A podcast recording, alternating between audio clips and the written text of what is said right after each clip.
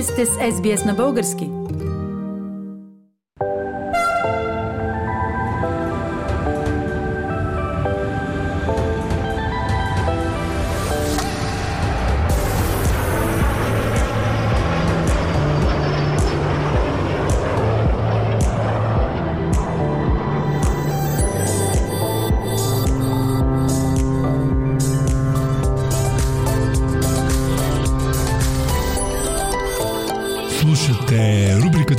Радио По-малко познатата Австралия.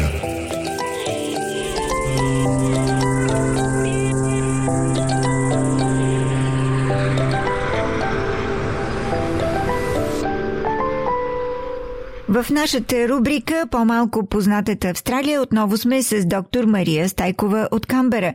Мария, за къде си купила билет да пътуваме днес? Добър вечер, Фили. Пак ще сме в северо-источна част на Австралия, но там, където се копаят скъпоценни камъни.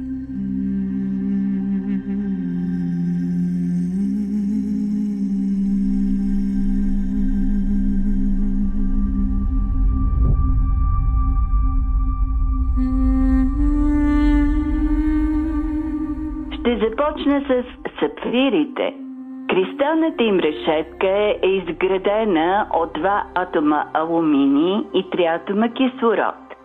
По твърдост, сапфирите са втори след диамантите.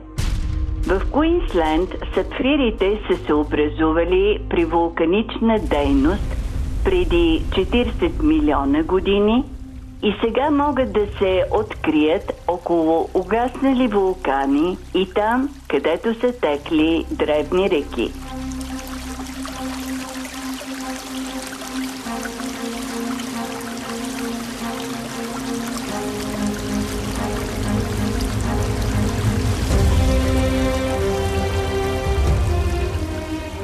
Името идва от гръцката дума за синьо – сапфирос – в Австралия сапфирите са открити от златотърсачи.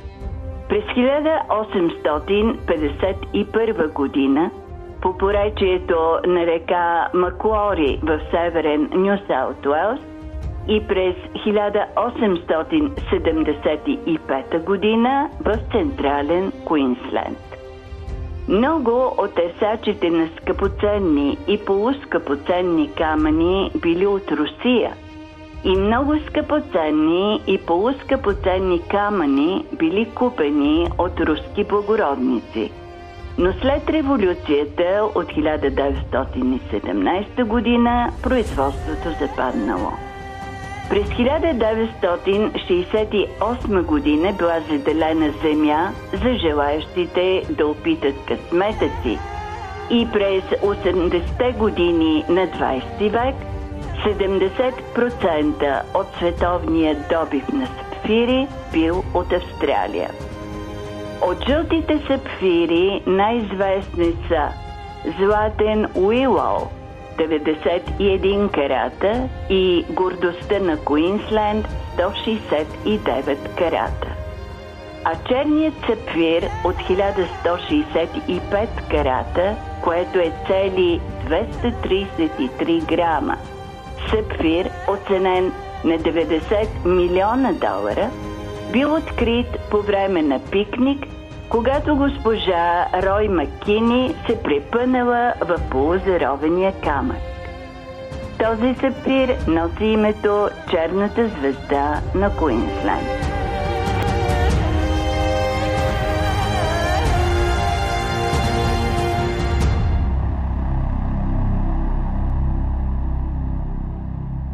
Сапирите могат да са във всички цветове на дъгата. Зелени, жълти, оранжеви, кафяви, виолетови, даже безцветни.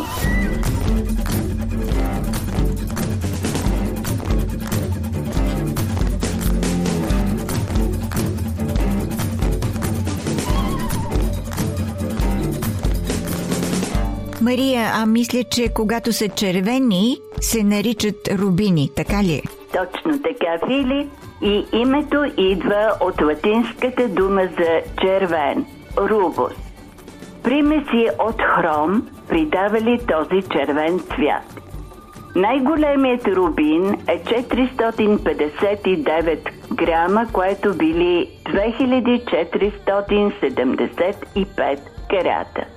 Но има и синтетични рубини. Марк Антони Годен е синтезирал рубини през 1837 година, а 10 години по-късно Жак Йозеф Ебелман е синтезирал сапфири. Сега в оптиката и в лазерната техника се използват синтетични камъни. Или когато се пътува от селището Сапфир към селището Рубивел, т.е. когато пътуваме от Сапфир към долината на Рубините, пейзажът става направо лунен, равно и голо.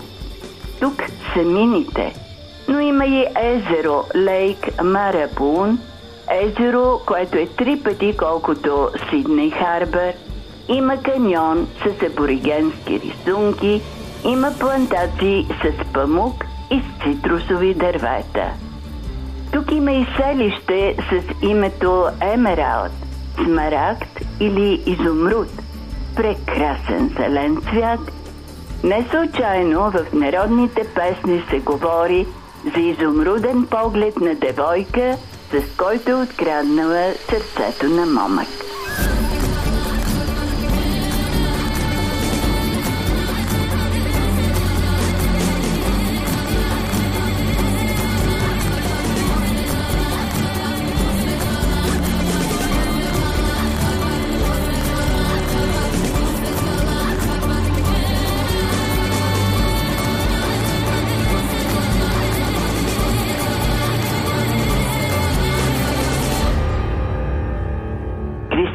Кристалната решетка на изумруда е изградена от елементите берили, алумини и кислород с примеси на хром, ванади и желязо.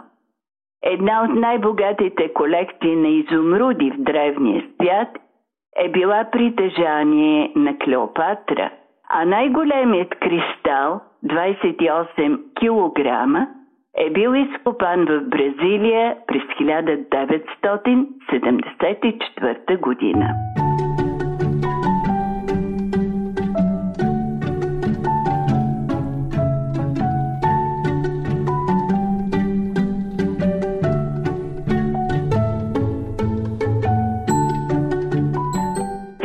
В селището Емералд се намира най-голямата картина на Ван Гог най-голяма по размери картина на Ван Гог в селището Емералд? да. В това селище, което има около 5000 жители, е картината Слънчогледи на Ван Гог. Висок е 25 метра и е на масивен железен а, триножник, направено е от финна мозайка и а, статуята е открита през 1999 година. А към колекцията на големи смешни скулптури ще добавя и големият миньор, който е в седището Рубивейл. С доктор Мария Стайкова пътувахме през скъпоценните селища на Австралия. Благодаря, Мария.